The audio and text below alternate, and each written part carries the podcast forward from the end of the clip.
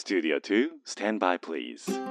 Discovering fine artists from all over Japan. The best variety of the music of tomorrow. 近未来追求型音楽バラエティ DJ のビーズ東京ライブ DJ のビーズ東京ライブメインパーソナリティの DJ のビーですこの番組は確かな音楽性を持ったインディペンデントアーティストに DJ のビー自らが出演交渉し明日の日本の音楽シーンを描き出す近未来追求型音楽バラエティですアーティストの人間性に迫る打ち合わせなしのトークとファン目線の選曲でお届けをしてまいります。この番組は兵庫県西宮市桜 FM をキーステーションに FM 根室 FM ビュー FM 砺波 FM 七子丹南夢レディオ富山シティ FM 鶴ヶ FM ハーバーステーション FM 松本宮ヶ瀬レイクサイド FM ハワイホノルルケーズレディオ東京 FM ミュージックバードを経由して59曲ネットでお届けをしてまいります。というわけで今日はですね久しぶりにインターネット上でおーという MV を見つけましてですね、えーそこから来ていただけませんかとお願いしましてわざわざスタジオまでお越しをいただきました発掘系のアーティストでございます今日のゲストこの方ですシェアです。よろしくお願いします。シア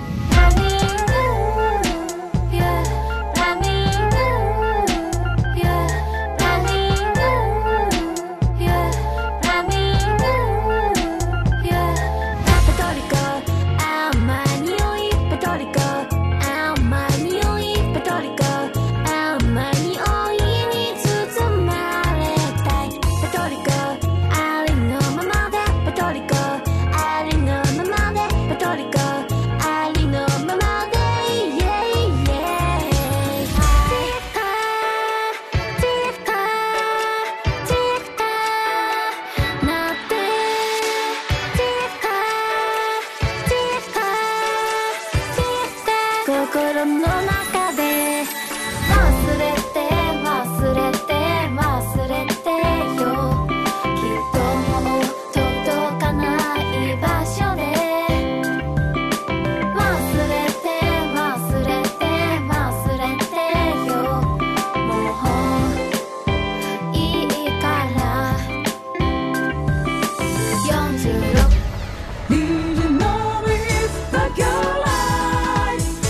best variety of the music of tomorrow.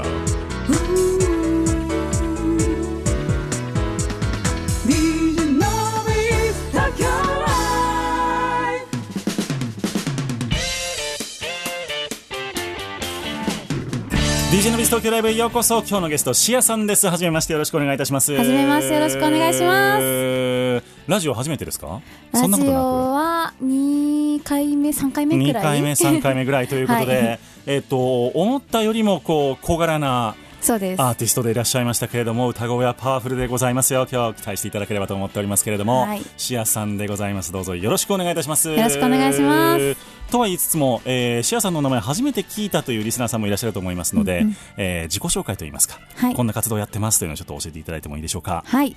えっと、シアは、はい。あのどっちかというとラップの曲とかあとはポエトリーリング詩ですね。詩の朗読とかそういうのを、まあ、メインに活動しておりまして、はいまあ、昔はラップバトルとかにも出ていました実は。今は楽曲メインで制作をやっております。なるほど、はい。よろしくお願いいたします。よろしくお願いします。本当にあのー言い方はあれですけれども、はい。可愛い女の子なわけですよ。あの見たいでたちがね。あれ本当ですか？そうなんですよ。ありがとうございます。可愛い女の子なのにラップバトルをやっちゃうっていうところ。そのギャップがまたいいですよね。なんかちょっとその辺も背景も探っていきたいと思っておりますけれども、はい。そもそもの音楽遍歴というかはい。どこからラップに今たどり着いてるのかみたいなところをちょっと知りたいんですけども、なんか音楽は小さい時からやっていたとかそういう感じですか、えちっちゃい頃は私、ラブベリーっていう、はい。カードゲームのリズムゲームみたいなやつがあってはあ。それにめちゃくちゃハマってました。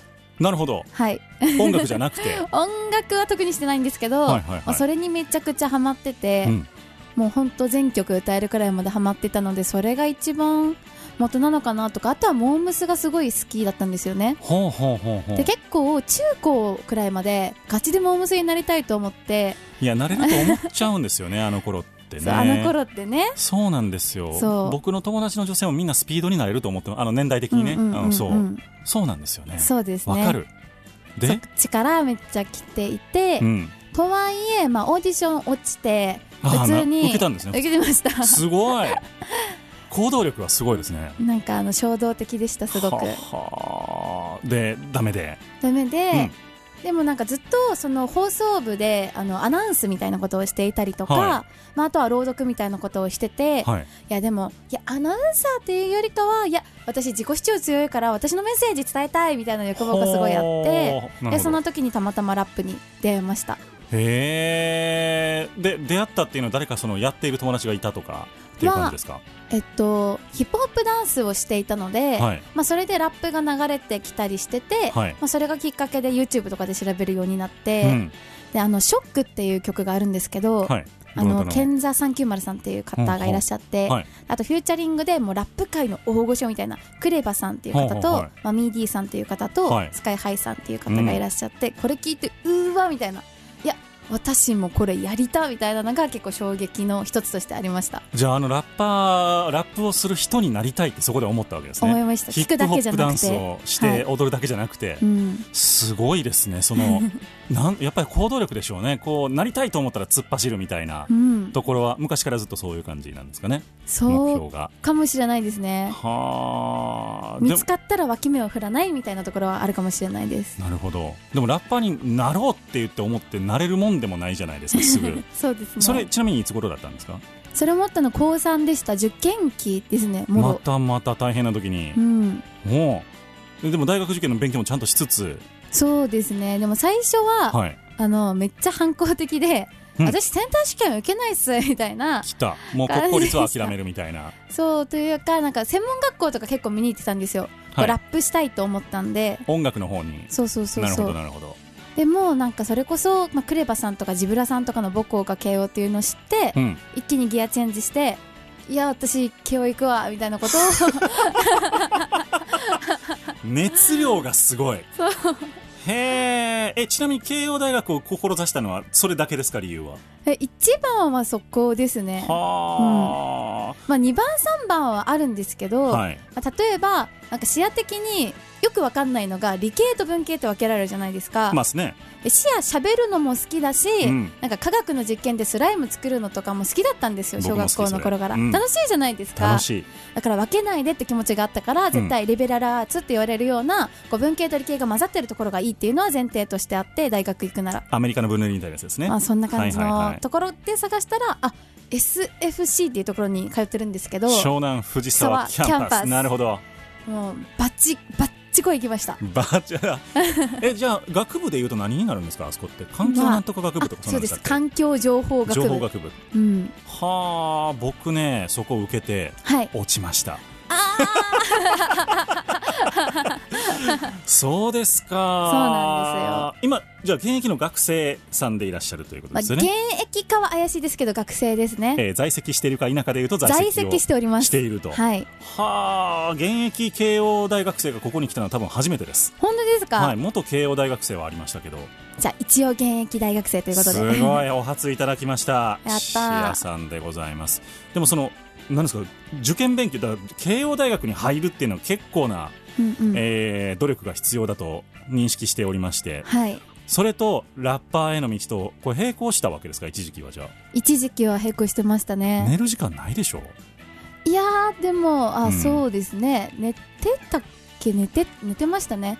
早めに寝て朝うん。5時に起きるみたいな、あーなんか朝に切り替えてやってましたで朝にラップ朝に勉強。朝に勉強です。なるほど。夜ラップ、夜はラップしてたかも。はあ。だからなんか隙間時間とか例えうんうんうん。ば英単語を覚えるみたいな時とか、うん。そういうのでなんかラップの替え歌とか作ったりして。なるほどね。リズムで英語英単語も覚えちゃうみたいな。わかる。それはわかります、ね当時は並行したいっていう気持ちもありでもそれでできてたわけですもんね。なんとかもう本当に YouTube でビートかけて、うんうんまあ、玉ねぎ切りながら適当なこと言ってるみたいな本ですけど最初は。はそれ誰かについて学んだみたいな感じではなくて本当に独学なんですか？独学ですね。すごい。ちなみにその、えーラッパーになりたいと思ってから、えーはい。初ステージというか何か作品を作るまでってどれぐらいぶ、期間があるんですか？えっと初作品って意味では、はい。まあ高校生の時に、はい。まあガレージバンドでペンペンペンしかならないので作るっていうのでもうすぐあったんですけど、はい。初ステージってなると多分そっから2年ぐらい空いたような気がします。大学入ってから。大学入って、うん。それも大学1年生の終わりとかで、まあ、それまでは本当に本当にあの小心者なんですね。いやめそうは見えないですよ。めちゃくちゃチキンなんですよ 実あそうなはんですか。ズバーンと来てますけどね今とかね。あのサイファーって言って、はい。ラップの練習をするっていうのがあるんですよ路上ではい。こうなんか路上でラップするみたいなそう輪っかになってラップの練習するっていうのが、まあ、あの地元福岡なんですけど福岡でもあったけどなんか男性ばっかりだしもう年上の方ばっかで怖くてうん。結局一回も入れずじまいで、で東京出てきてからもあの町田に住んでるんですけど、はい。こう1年くらいこうやって通り過ぎて横目にいつ入ろうかいつ入ろうかって本当にずっと眺めてるだけの日々で。なるほど。そう。であの大学1年生の時にいやこのままじゃいかんなと思ってなんかなんとなく日本一周がしたくなって、うん。で友達がたまたまあのボイスパーカッションができたから、うん。じゃあ路上で経験積もうと思ってサイファーに入る前になぜか日本一周をラップしながらして修行をしてました。情報量の多い人ですね。すごい、えーだから福岡から、えー東京に、ま、あの町田の方まで出てこられて、はい。えーでそこからさらに大学に行きつつ日本一周をしてあの休みとか使ってですね。あ休みとか使ってね。はい。でじゃあその行った先でなんか路上ライブ的なことをやってたって感じですか？そうですね。本当に目の前に来た方に向かってはあ。なたのためにラップとボイパしますって言って例えば送別会だったら送別会テーマでラップしたりとか、はい。結婚式終わりだよって言ったらおめでとうございますみたいなのを本当にお一人お一人にやっていくみたいなことをしてました。それフリースタイル的な感じで？フリースタイルですね、えー、すごい。でやっとそれでやっと自信がついてあのラップ界隈といいますかサイファーに行けるようになったっていうちょっと回り道をしてたので戻るとステージに立ったのは多分初めて2年くらい経った後だった気がします。なんかむしろそのいろんなところに行って全く知らない人に対してはい。やる方がよっぽど勇気いるような気がしてしまいますけどね。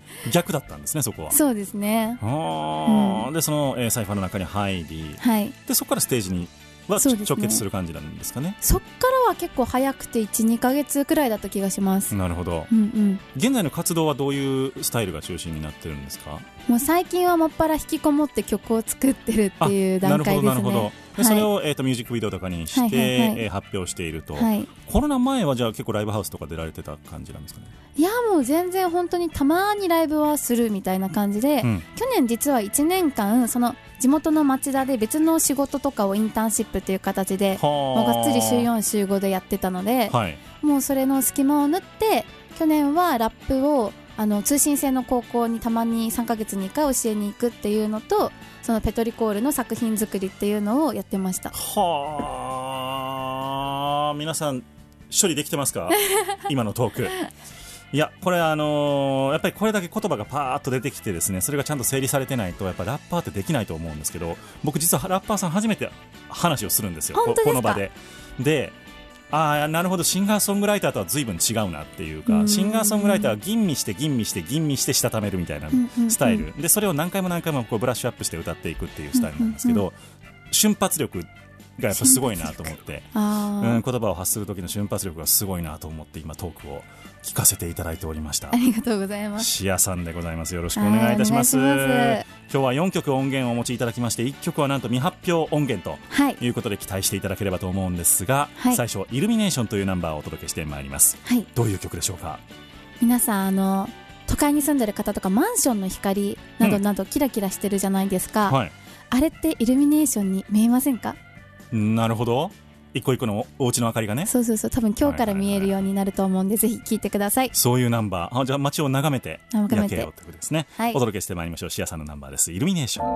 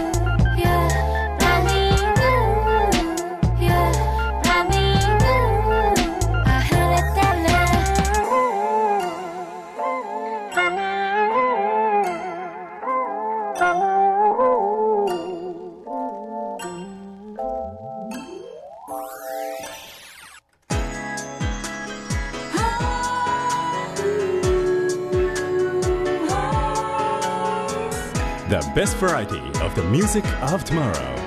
DJ Noise Tokyo Live お届けをいたしましたナンバーがシアさんのイルミネーションという曲でございました。ありがとうございます。これも本当にあの夜ゆったりとしながら聴きたいというか、うんうんうん。ラウンジーなナンバーでございましたけれども。そうですね。なんかそのラッパーとして、えっとリスペクトしているアーティストっていうと？ラッパーとしてあのスカイハイさんとかサルさんとか、うんもう歌詞に哲学みたいなのがこもってる人がめちゃくちゃ好きで、めめちゃくちゃ尊敬してます。なるほどなるほど、はい。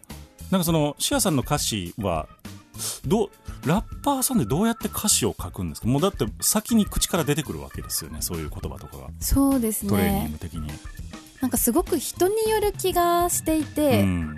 シアの場合は結構最初になんかテーマというか言いたいことみたいなのがすごくパッと出てくることが多くて、うん。あこれの今の曲で言ったら「え待って人が歩いてるのこれ流れ星に見える」とかなるほど「あなんか光ってるこれってイルミネーションじゃん」とか、はいはいはい。それが主題でであのその世界観をビートメーカーさんに伝えて、うん。でそれで作られてきたものに対してシアは結構、まあ、あの自分で歌詞書いたりフリースタイルを何回もしたりしてもう多分100回とかずーっとやってなんかパズルみたいにはめたり抜いたりってして作っていくパターンです。うんなるほどなるほど。じゃあはめたりね、まあ、そういう一個一個言葉をこう埋めながらうんうんうん、書き留めていくっていう感じ。そうですね。だんだんこう頭の中で完成形に近づいていく。そうですね。歌ってるうちに、うん。あこの言葉いいっていうのが出てくるのでそれを拾って採用みたいななるほどなるほど。感じになっていきます。一回できたら大体固定なんですか？歌詞って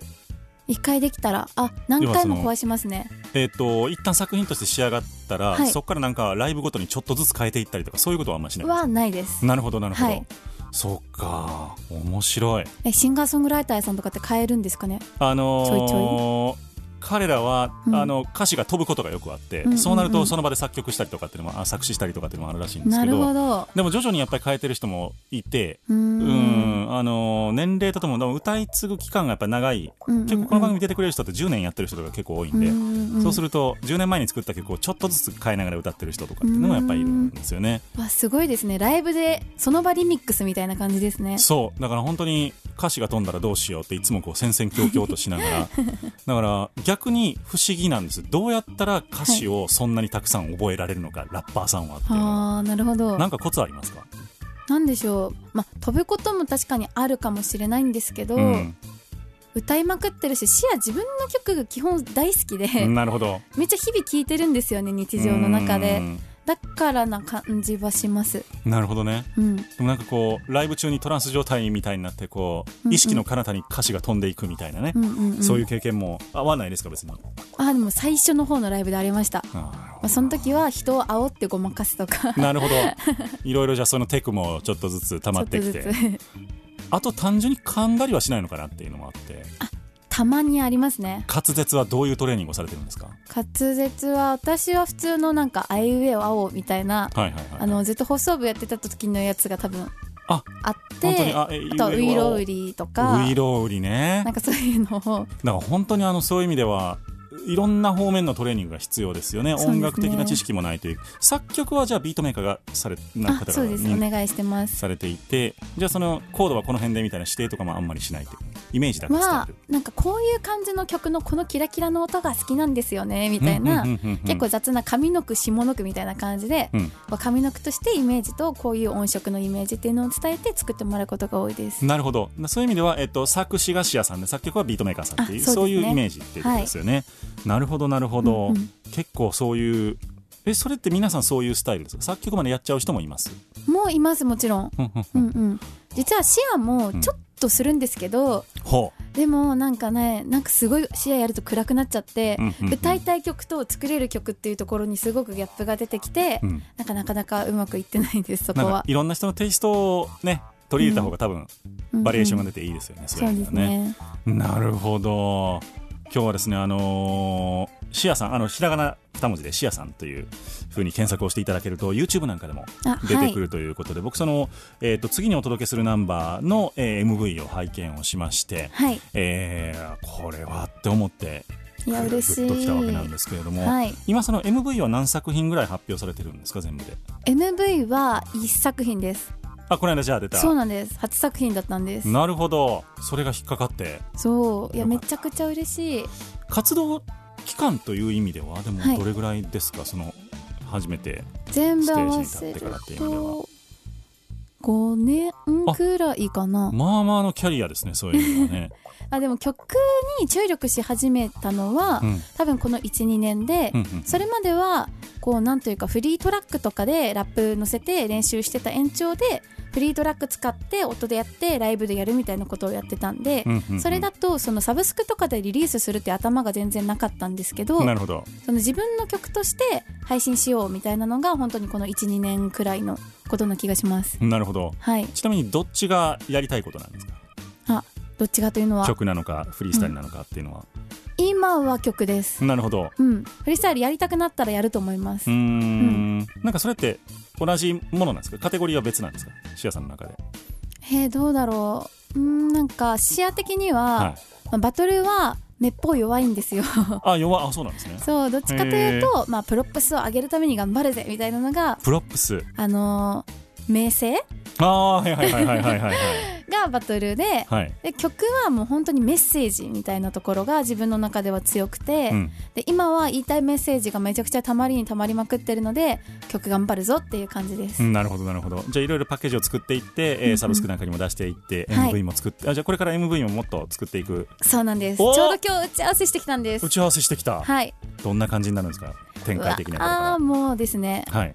もうあの皆さん気づいたら口ずさんでる状態になってあ。の音楽の手塚治虫を目指して頑張っていきたいなと思っております。音楽の手塚治虫さんを目指すはいほうそれはどういう意味だもっとこうあれですか宇宙感のあるみたいなそういう感じでどういう意味でおっしゃってるんですか？宇宙観もそうですし、はい。結構人生観とか、うん。死生観であったりとか、はい。こう生きる上での普遍的なメッセージみたいなのがすごく手塚さんの作品に多いなというふうに思っていて、それをシアは音楽とかラップとかそういう MV とか作品作りを通して伝えていきたいなと思ってます、なるほど。じゃあ普遍的な人生の中における価値を伝えていくラッパはい。ーおしゃれですよ。なかなかでもそうやって、えっとまあ、普遍的な人生の価値っていう意味でははい。そこにはあれですか？恋愛とか、うんうんうんえーそういうものも入ってくるわけですか？そうですね。仕事うんうん家族みたいな、うんうん今一番やりたいテーマってどの辺なんですか？今はちょうどこの前ってか今日最後に流す曲が「遺書」みたいなはい。曲なんですけど、結構死生観とか、うん。こう生きる上で何が幸せかなみたいな。でも幸せを見つけられたらなんかそれだけで十分なんじゃないかとか、うん。私たちってもはやすでに幸せなんじゃないっていうメッセージとかうん。なんかそういうところを、まあ、いろんな形で伝えていけたらいいかなと思ってます。あのー失礼ですけど、まあ、お若いじゃないですか。そのねあのー年齢層で死生観とかっていうところに踏み込むアーティストって僕あんまり見たことがないんですけど結結構扱うテーマとして重いっていう感じは持ってますか、それとも自然な感じですか、まあでも重いけど、うん。それをちょっとポップに日常に寄せて伝えられるのがラップとか音楽の良さだなって思ってます。なうん、そっかそっか。なんで視野の音色って結構明るいものが多いと思うんですけど、うん。それはなんか重苦しい曲で重苦しいこと言ったら重くなっちゃうけどこうポップで日常の中で考えられるっていうところがいいのかなと思ってます。でもそういうテーマだとなんかその自分の中からポンポン言葉が湧き上がってくるっていう感じにはならないのかなと思っていて、うんうんうん。何か例えばそれこそ死生観に関する本であるとか、うんうんうん。いろんな人と話をする中でこう積み上がってくる言葉みたいなのあると思うんですけど、はい。言葉のインプットってどうしてるんですか、インプットは、うん。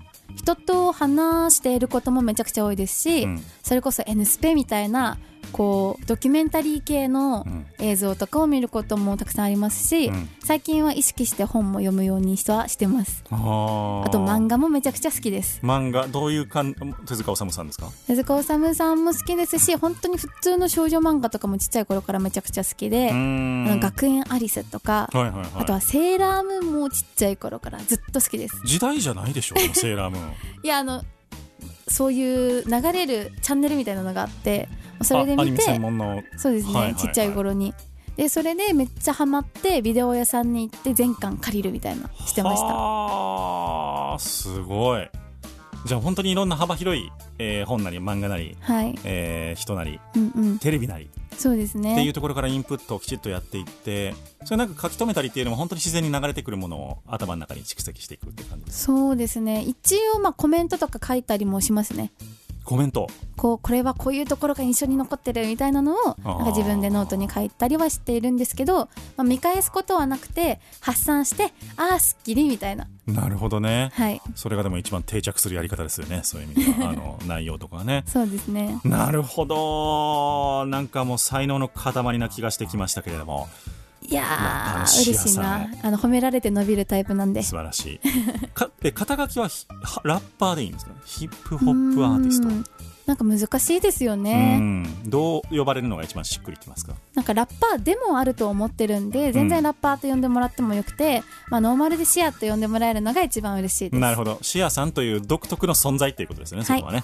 シアさんをゲストにお迎えしております 続いてのナンバーでございますけどもこれが、えー、と僕が MV を拝見したやつですね「ペトリコール」という曲、はい。どういう曲でしょうか？あのペトリコールって言葉皆さん知ってますでしょうか？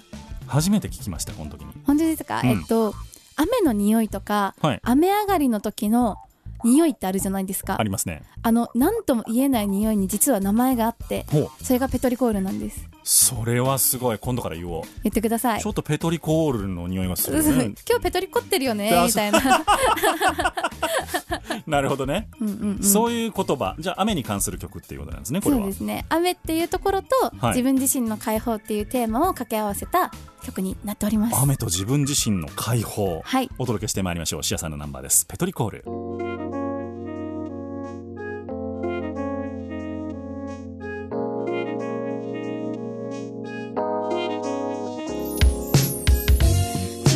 交わる人と人色とりどりのカラーの車。うっすら光るライトの向こう。君の瞳の奥に灯る光。夏の残り香が。花の奥をくすぐる心が今この瞬間。時を止めてと願う。前は真っ暗なんも見えない。1秒先の私を知らない。愛は知ってた子供の頃に記憶してる。中小全てが交わる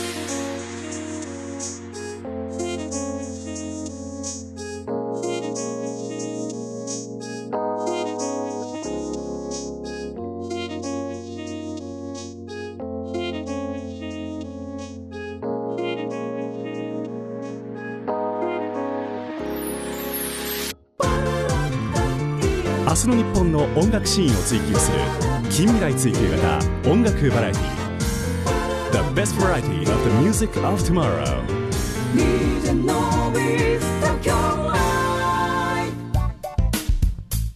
お届けをしましたナンバーがシアさんのナンバーでした「ペトリコール」という曲でございました。ありがとうございます。これあの耳に焼き付く系のメロディーですよね。焼き付きましたか？いやもうだから昨日から結構頭の中回ってますよね。え本当ですか？ありがちなやつです。ありがちなのはい。もう DJ として一番幸せな瞬間ですよね。いや嬉しいあなー焼き付いているアーティストに会えるっていうのが大変ありがたいところでございます。それ言われてもうテレテレのテレのテレですよ。い どういうことですか？や本当に。めちゃくちゃ嬉しくて例えばツイッターとかで、はい。あの好きですって言ってリツイートしてくれるじゃないですか、はいはいはいはい。そんなあなたが好きってあのいつも眺めながら思ってて。めちゃめちゃいい人じゃないですか。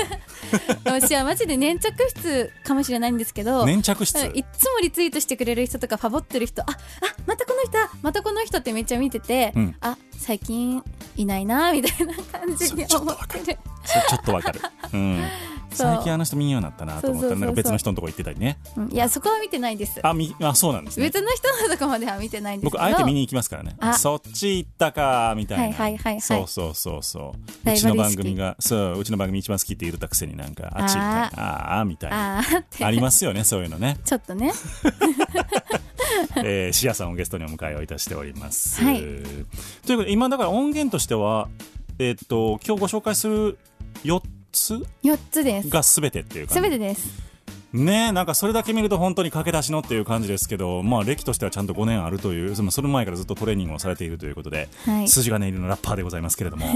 ねえいやなんかそのラップっていうのずっとこの番組では結構ロックポップを中心に取り上げてきていて、うん。ヒップホップの分野っていうのはほぼなかったんですよね。やった。うんだから戦ですね今日が。そうです。だから僕としてもこう結構新たな情報というかその言葉とかが入ってきていてですね、うんうんうん。えーすごく面白いなと思ってるんですけどもありがとうございます。逆にその売った歌手みたいな方向にはい。行こうとかっていうことは思ったことはないんですか、うんいや詩は別歌うまくないんであんまり思わないっていうのもありつつ、うん。まあまあそれは練習してるんですけど、うんうん。なんでしょうね。なんかラップってすごく日常的なものなんですよシアにとって、うん。なんか例えばちょっと音楽が流れててその感想部分があったらなんかついフリースタイルをお母さんに向かってしちゃうみたいな感じでうん。なんか日常的すぎてなんかこれなんだろうなっていう感じがします。お母さんいきなりフリースタイルされてななんて言うんですかなんか。もう最近慣れてました？いや何も言わないです。またフリースタイル来たわみたいな。そうそうそう。お母さんいきなり踊り出したりするからなかなかいいお母さんですねそれ。そうです。仲良しなんです。へええお母様ダンサーとかですか？いやいやいや全然。あでも昔コーラス部に入ってたらしくて、ああなるほど。そう私より歌がうまいんで、うんうんうん。もう本当にカラオケに行ってこうあ今日もダメみたいな感じでいつもダメ出しをされるしでも逆にしてほしいから、まあ深夜の1時2時とかに歌って「ね今日お母さんどう?」みたいな「うん昨日より上手くなったかな?」みたいなことをなるほど。あの勝手にプロデューサーにしてます。あお母様勝手にプロデューサー。はい。なるほどね。まあでもそういうの一番うまくいきますからね。あのズバズバダメ出しができるっていうのがね。もうね本当に二次優見てプロデューサー魂に磨きがかかってて。もっとやったろうと。そうそうそう。我が娘を売ってやろうと。そうそうなるほどね。いつも歌を見てもらってます。うんえシュウさんそのステージ度胸みたいなところは別になんかすごいめっちゃ緊張するとかっていうのはないんですか？ステージ度胸。いや緊張はしますよ。え今日もここ入った瞬間も本当に緊張してああやばいやばいやばいやばいって思ってましたから。緊張してる人のトークではないですけどね。あのマイクが来るとあなんか私の出番だなみたいな。もう完全に芸能人向きのやつじゃないですか。あ本当ですか？いやそりゃそうですよ。もうマイクを向けられるとあの喋りたくなってしまうっていうのも完全にそっちの世界の人だと思いますけども。いやマイクある瞬間って幸せですよね。いやそう思います。はい。でも僕も逆にこれマイクがなくてこのスタジオじゃなかったら初対面の人にこんなに喋れないですからね、あーわかる気がします。うん。自分がそんなに主導権を握って良いのだろうかみたいなうんうんうんうん。思いにすごく駆られる人間なのでんうんうんうん。普段はでもまあシアさんに言うといてあれですけど普段は結構小心者です。あんまり自分から喋ることないですね。本当ですか？ないですないです。へえであのもうのびさんどうぞって言ってステージ用意されてマイクが置いてあったら、はいどうもってできるんですけど、うんうんうんなんか大勢の中であ何か意見のある人みたいな感じで言われたら、んみたいな。一瞬の間。周りを見回すみたいな。え誰もえみんな思ってるやろ？なんかあれあれやみんな見てみたいな。ななってで最後見回してるやつなんか言えみたいな感じで言われた時に初めて言うみたいな、うんうんうん。でもちょっと声震えるみたいな、ありますね。だからねだからステージ結構緊張するんですよ。うん。自分でこのあの番組に出ていただいたアーティストとかを何組かブッキングして、うんうん。えっとビルボードライブ東京とかあの辺でこう、うんうん。イベントをややるんですね。この番組ちょこちょこ、でその時ってお客さんは全員アーティストさんを見に来てるわけなんですよ。なるほど。僕じゃないんですよ。はい。って考えると一番最初僕出てきた時めっちゃ緊張するんですよ。ね あいつ誰やねんから持っていかなあかんわけですよ僕って。なるほどな。そう、うんうんうん。それめちゃくちゃ緊張するんですよね、うん。本当にだから最近はやっとそのファンの皆さんにもノビーの名前を知ってもらえてるようになりましたけどはい。初期の頃はほんま完全にあいつ誰やねんの状態。緊張しますね。めちゃめちゃ緊張します。うん。だからえ今どう今もそのステージ立つ時は緊張します？シアさんも。え立つ時は緊張してなんかライブしてて、あうん。周りが温まってきたなと思ったらなんかこうマイホーム感がいきなり出てくる。じゃあなんかあのブッキングライブとかでトッパーとか任せられてると結構緊張する。緊張します。な緊張します本当に、ね一番最初のね、でその人のライブの流れ変わったりしますからね。そうですね。わかるわ、うん。なるほど。まあいろんなスタイルで、はい。えー活動をされているシアさんでございますけれども、はい。えーミュージックビデオはだからこれから続々と続々と出てくる予定。いやもうあの今日打ち合わせしただけで、うん。次の MV 最高になるっていうのが決まったので来ましたね。本当にマジであのめっちゃ思想が近い人とうん。MV を作れることになって、うん。もう音とか映像って思想がそのまま出るじゃないですか、もう幸せですね。なるほどね、うん。じゃあペトリコールを上回る名作が今後も、まあペトリコールも好きですけどね、うん、まあ優劣はないですね そこにはね、はい。えー名作がまたまた一つ出てくると、また一つ。いうことでございましておそらくこれオンエア時点では、えー、とペトリコールが唯一の、えー、そうです。とミュージックビデオになってるかなと思いますので、えー YouTube などで検索をしてみていただければと思います。お願いします、えーそして DJ のビーズ東京ライブのホームページからもリンクをさせていただきます。http コロンスラッシュスラッシュ e-nobby.com e-nobby.com で、えー来週の月曜午前0時からですね、えーダウンロードがスタートとなります、えー登録なし無料で聞いていただくことができますのでチェックをしてみてください。そしてダウンロード版にはですねダウンロード版だけのおまけトークというのがございまして、えーまあ、オンエアでちょっと語れないあんなことやこんなことをですねお尋ねいたしますので。ドキ。いや別にあの普通なんですけどね、はい。えー今日オンエアで聞いてくださっている方は来週月曜午前0時からぜひともチェックをしてみてください。続いてのナンバーでございます「チクタ」という曲。はい。どういうナンバーですかこれは？チクタははいなんかすごく時をイメージした曲なんですけれども時はい。そう10年前からしたら今超ハッピーだよって言いつつ今も不安になることがあって10年後どうなるんだろうと思って、うん。でもきっと10年後には10年前ってこうだったってこういう、まあ、10年っていうのはある種一つのくくりでしかないんですけど、うん。こう時の前後みたいなところでこうまあ結局ハッピーだ。今を頑張って生きようぜみたいなそういうチューンになっております。お届けをしてまいりましょう。シアさんのナンバーです。チクタ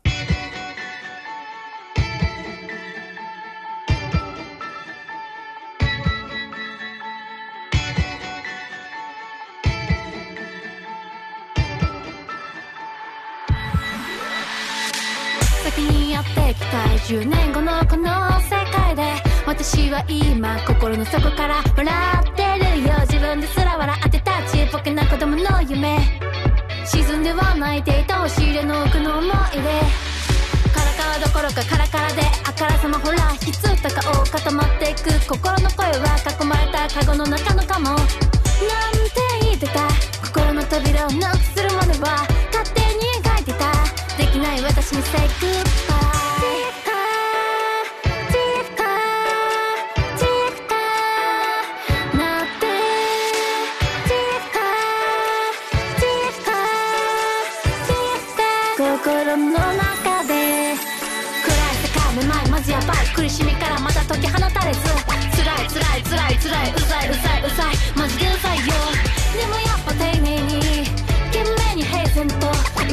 今を生きる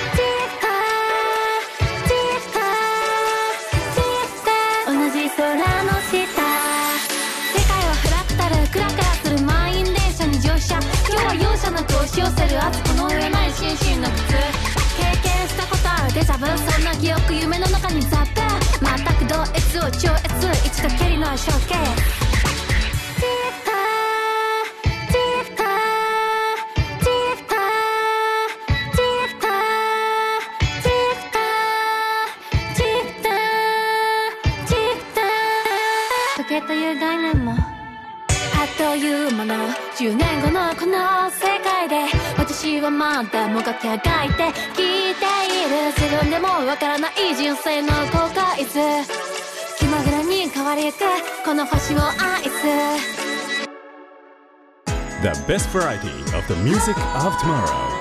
DJ 明日の日本の音楽シーンを追求する近未来追求型音楽バラエティお届けをいたしましたナンバーがチクタという曲でございました。今日のゲストシアさんをお迎えをいたしております。はいシアです。これはだからちょっとアップテンポなアップテンポなナンバーと。はい、朝とか、はい。もう昼とかテンションぶち上げたい時に聞いてほしいですね。なるほど いや全体的にはあれなんですね。もう少しこう抑えめのというかそうですね。夜にむより向きの曲みたいなのが多いと、だいたい車でドライブする時とか、うん。まあ、家に帰るまでの道のりとか、うん。あとは寝る前みたいな時間に聴いてほしいなと思う曲が、まあ、全体としては多いですね、なるほど。うん、曲のコンセプトを思いつくのってどういうタイミングが多いんですか、コンセプト。うん、なんでしょうこのねテーマでいこうみたいなと。なんか日々ずっと考えてるんですよ。ずっと考えててでいくつもある中であなんかこれな気がするみたいな。でパッと思い浮かんだものをボイスメモとかで取ってあこのフレーズ超いいじゃんじゃあこれでいこうみたいな感じで作り始めることが多いです。なるほどなるほど。じゃあ本当にもうずっと考えていてみたいな、うんうん。逆にスランプみたいなことはないんですか？なんかもう全然うん。言葉が出てこないみたいな、うんないんですよ実は。すごい。へえ、なんかシアは逆にみんながスランプスランプって言ってるから、うん。あそうなるかもと思ってリリース頻度をなんか最初半年1回とかでめっちゃ開けてたんですけど、うん。なんか一時匿名でノートを書いてみたんですね、うん。自分の考えをアウトプットしてみようと思って、うん。でそしたらなんか2週間で45件くらいかけちゃって、うん。あ視野言葉なくならないわって。2週間で45件ってやばいですねやばいですよね。え2週間で45件？1日そうそうそう。34本書いてるってことですか？あそうかけちゃったんですよなんか。はあ、うん。それ別にあの海老蔵さんのブログみたいなのじゃないですよねなんかね。2行みたいな。いやいやいやいやいやいや。いや割とがっつりめの割とがっつり書ていて。そう。でまあそんだけ書けるんだったら絶対これ歌にした方がいいわってなって、まあ、ノートはやめて、うん。もっと活動頻度上げようみたいな感じであそうちょうど今あのクルーを違うことを組もうと思っていて、シェアの活動とそのクルー活動と両方でやっていこうかなと思っていてクルーというのはあのチーム、バンドみたいなもんですまあ、かバンドみたいなもんですね。なるほど。1DJ1MC みたいな。あなるほど。ねあ、はい。い、い言葉やななクルーね。あ了解です。はい。抑えました。はい。はいはいはい。でもうそっちでもどんどん歌詞変えて、うん言葉尽きないわみたいな感感じです。すごいですね。じゃあやっぱりそれだけもうアウトプットの、あのースピードも速くてうんうん。量も多くて。うんうん。でそれ一個一個が別にあれですね。作品として発表できるクオリティのものが出てくるわけですよね。うんまあ出なかった時はオクラにそっと入っていく時ももちろんあるんですけどそういうのもあると。もちろん。あのボイスメモの中に圧倒的にボツになったものがずらーっとありますね。なるほどね、はい。でも消せない。消せないですね。わかります、うんそういうのあるよな。というわけではい。初めてでございますけれども非常に盛り上がってます。超楽しいです。ゲストにお迎えいたしておりますけれども、えー DJ のビーズ東京ライブには名物コーナーがございましてお。ノビーに聞けというコーナーなんですけれども、はい今まで1時間いろんな質問をさせていただきましたので逆にですね、はい。シアさんの方から僕に質問を投げていただきまして、はい。その質問への回答拒否権が僕にはないというコーナーです。通常は一つなんですけれども、うん。今日はあのヒップホップの曲ということであの一曲一曲が比較的短いとうんうん。いうことでですね2問まで。はい。何でも聞いてください。えー、じゃあ重い話しちゃおうか重いな話遺書って書いたことありますか？ないですね。え衣装でしょ？どういうタイミングで書きますか？えー、もう死ぬかもって思った時に書くかもしれないです。えでも1日後に死ぬか100年後に死ぬか分かんないじゃないですか？あーまず財産という意味で僕何もないんですよ。うんうんうん。まあ現金多少あるぐらいで、うん。別に家もなければうん。なんか、うん、車もないしみたいな、うん。土地もないし。うん。だから何かをこう妻に残すとかその書く必要もないからみたいな、まあまあみたいなんですけどだから他何を書くかなみたいな。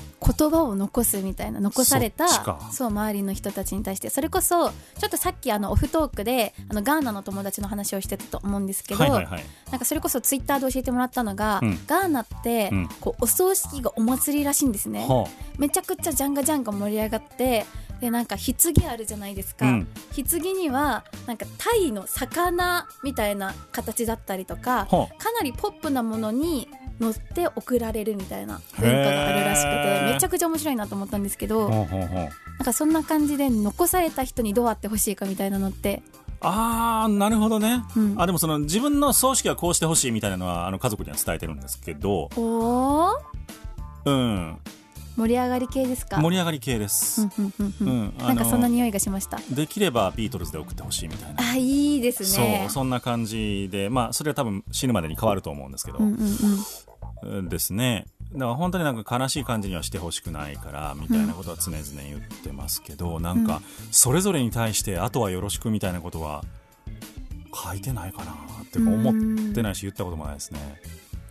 なんか悟って書いてるんですか？逆にシアさんあのまあ曲でまあそれを伝えたいなみたいなのとかもありあー。視野的には。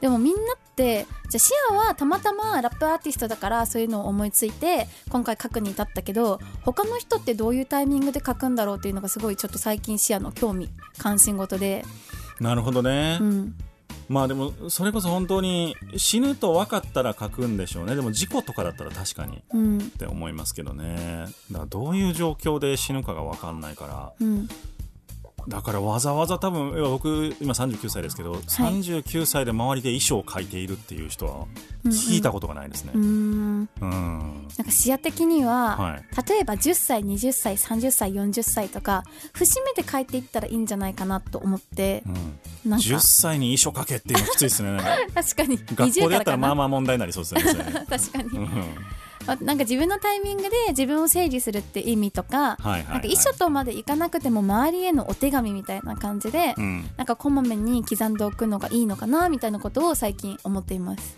なるほどね。どうですか来年？40だからね。うん。そうかもしれないですね。はい。一回やってみます。何で書くかですよねくまたね。うんうんうん。紙に鉛筆で書くのか。いやラジオで残すんじゃないですか？ラジオで残す。まあ音声でってことですね。声でああなるほどね。その残し方も人の特徴出そうですよね。そっか。だから僕が葬式の MC をしたらいいわけですね。うん。おおえ？面白い。僕の葬式にお越しの皆さんみたいな。面白い。ようこそ。えそれシアもやろっかな。超いいですね。フリースタイルでね。フリースタイルでね。そうそうそうそう、うん、 welcome to 葬式みたいなね。そうそういう感じの、でちょっとトラック作ってもらって、うん。いいかもしれないいいっすね。うん。なんかこういうこういう盛り上がり方いいですね。いいですよね。確かに。いや本当に本当に今日何百回も思ってますけど声がいい。いやいやもう顔がこれなんで。いやいちょうどいいんですよそれで。そのいい声の秘訣って何ですか？聞いてあい自分でしやった番組全部聞くことです、聞くと自分のなりたい声の出し方みたいなのがだんだん近づけることができるんで、うんうんうんう取っんて聞く取って聞くの繰り返ししかもうそれしかないですね。でもそれややってるでしょ？ラップと一緒ですうねん。うん。結局うまくなるのってもうそれしかないと思うんですよね、うんうんうん。コツを教えてくださいってすごい皆さんおっしゃるんですけど、うん。まず取って聞くです。うんうんうんうん。意外とみんなやらないですけどね、うん確かに。うん。でもそれやったらやっただけね帰ってくるんでね。それはそうなんですよね、うん。だからそのうさらにそれを加速するコツは多分あると思うんですけど、うん。でもなんかやらない限りは多分うまくならないですね、うんうんううん。ん2つ目の質問どうぞ。あ今二つ目だと思って聞いたんですけどいい声。あ何がふあいい声か。あそうでしたあ じゃあ3つ目の質問どうぞ。3つ目いきましょうか。えなんだろうな。あ逆に、うん。ヒップホップで好きな方とかっていますか？ヒップホップで好きな方。うん。今顔すごいことになってますけどヒップホップっていうジャンルを僕ほぼ聞かないんですよね。聞いても洋楽みたいな、うん昔好きだったの CJ ルイスとかあれヒップホップに入んのかな？ラガとかあっちの方なんかな。ちょっとレゲエっぽい方向ではあるんですけど、うんうんうまああとでも普通にもエミネムは大好きでしたよね。もう世代ですよね。はい。この間なんかエミネムが目を覚ましたら枕元に知らんおっさんが立ってて、エミネムを殺しに来たって言ったらしくて、で落ち着いてエミネムはその人をうん。家の外まで、あの肩を抱いてうん。案内して、うん。警備員に引き渡したらしいんですけど。いやー冷静沈着。いや木も座りすぎやろみたいな。座ってますね。まず家の中に人変な人おる時点でおかしいし、うんうん。うんお前を殺しに来たって言われてそうかって言って、うん。とりあえず行こうって言って一緒に家の外まで行くっていう、うんそういうエミネム大好きですね。うんうんうん。あの8マイルとかも何回も見ましたしあうの映ん画。見ました見ました。すごい好きですうね、ん一番最初に出てきた時ははあって思いました。やうん。っぱりああいうスターをもっと日本からヒップホップから出していきたいなっていうのはちょっと今ねうん。思思いました。いやー出しましょう。喋ってて。出しましょうってかシェアなるぞそうそうそうそうそう。ですなります。っていうやつです。ね なります。はい。ね。え、なんか直近の夢とかあるんですか？ここ目標みたいな。直近の夢ですか？うん。まあ日本中でシェアのペトリコとかね、うん。曲がつぶやかれてるってのがすごく夢で,、うん。でそのためにあのシェアはまず今のミュージックビデオをままずは1万回聞かれてほしいなと思ってて今1400回までまさかの1週間で行くっていう奇跡が起きたので。えもうこれオンエアされる頃には5万回ぐらいいってるんじゃないですか？いけいけ。本当そこですよもう。いけいけと思ってます。しまくるっていう。しまくってください、えーもうぜひとも皆さん、はい。えーシアさんのペトリコール YouTube で検索をしていただきましてガンガン見ていただければと。全部カタカナで出てきますかね、あ英語がいいかも。P-E-T-R-A あ C-H-O-R はい。はい。です。はいシェアスペースペトリコールだったらカタカナでも出てくるんじゃないかな。ぜひともチェックしてみてください。お願いします。はい、そして、えっと各種サブスクの方でも、はい。えーシアさんの曲を聴くことができますのでこれもあのひらがなシアで検索をするとはい。出てくるっていう感じですかね。出てくると思います。はい、ぜひとも皆さんそちらの方にも手を伸ばしていただきまして、はい。えー毎朝あるいは毎晩のプレイリストの方にシアさんを入れていただければと思っております。プレイリスト嬉しいラストのナンバーでございます「はい。巡る時の中で」という曲。はい。どういうナンバーでしょうか？あまあ端的に言うとシアの遺書です。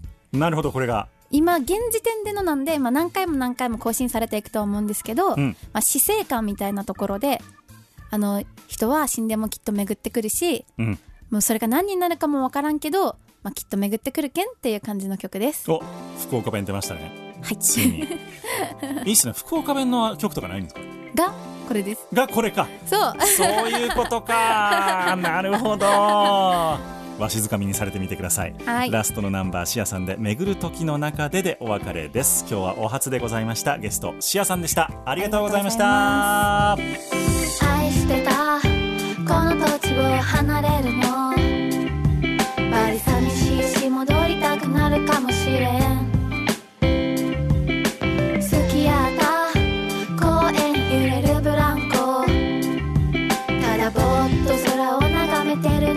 時間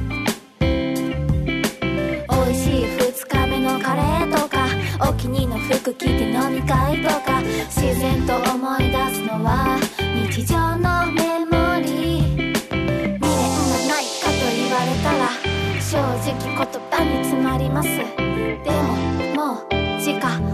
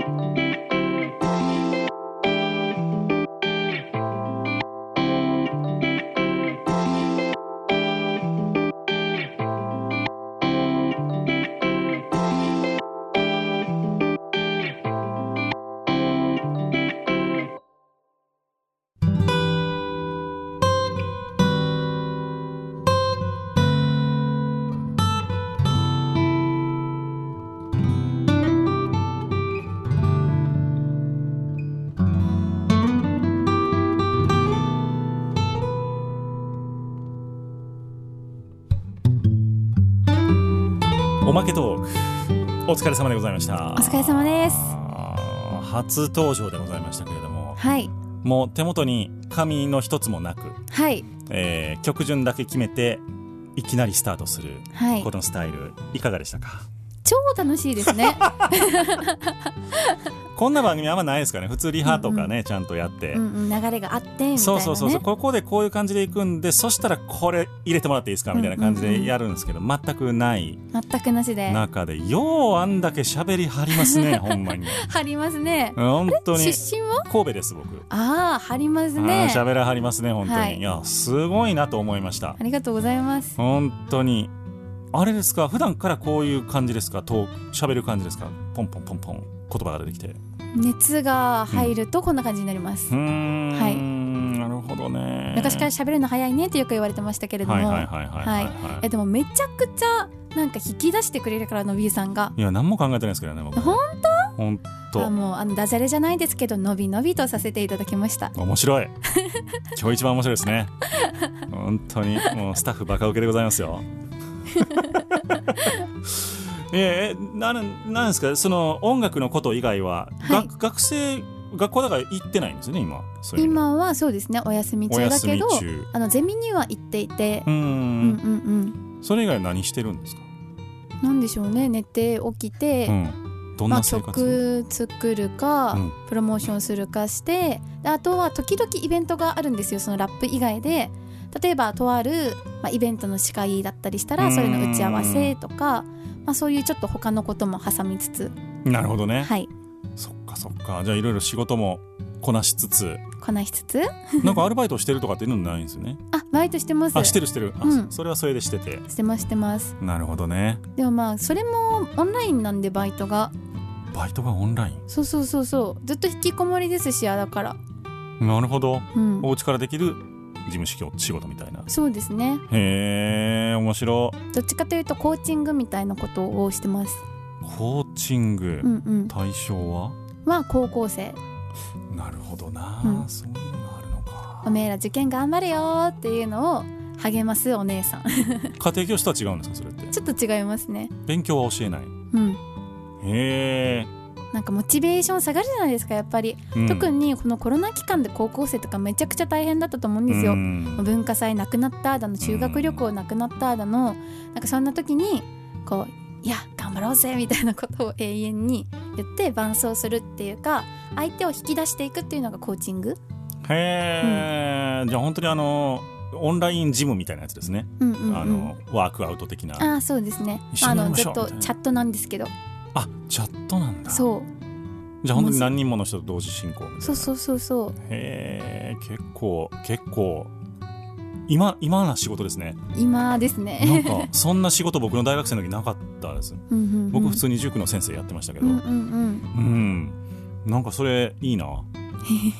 なんか2020年っぽいですね。そういうアルバイトぱオンラインだからこそそれこそシア福岡にいたんですけど、うん。やっぱりなんか東京とかのこう塾とやっぱ違うじゃないですか。うんうんうんでもオンラインだったらどこでも届けられるし、うん。なんかどこにいても可能性が潰されないというか、うん。こう本当に恩恵、まあ、ラジオもそうじゃないですか。電波のおかげでっていうところはもうすごいなと、うん。IT 大好きです。ああ素晴らしい。これからの時代を作っていくアーティストでございますなるほどね。いや本当にあのー今日は急にお声掛けして多分先週の金曜日とかですかね、なんか23日前とそうかですよね。23日前に「どうすか来週月曜」っつって。なんか飲みに行く感じでね本当に。そうそうそうそう明日空いてるみたいな感じで来ていただきまして。行きますってはい。本当にどこに住んでいるかも全く知らなかったんですけども、はい。東京でよかった。なんか東京でよかった。名古屋とかやったらどうしようかなと思って確かに。そうそうそうそうだから無理に来てくれてたりしたらそそこもちゃんと確認せずにうん。やった自分を今ちょっと反省してます、はい、というわけで今日は1時間、えーお越しをいただきましたけども何か言い残したことはないでしょうか、言い残したことは、うん、このラジオ最高ですね。ありがとうございます。はい。またあのリリースとか続々あると思いますけれども、はい。一応あの半年に1回ルールというのはあるんですが、はい。ガンガン出演していただければと思っておりますので。半年ごとに更新した視野がそうやってくるそうそうそう。ってだからあのーなんか半年経ったなと思った頃に、はい。僕に LINE いただいてはい「伸びできたで」って言っていただくと、うん。はい。だ次はいつ頃やろう。まあでも年明けか、2ね。月ぐらい。バレンタインの頃ですよ、うんうんうんうん。ね。お待ちしております、はい。呼んでくださいっていうか声かけます。そうですね。というわけで今日は、あーゲストのシアさんにお越しをいただきました。またぜひお越しください。ありがとうございありがとうございました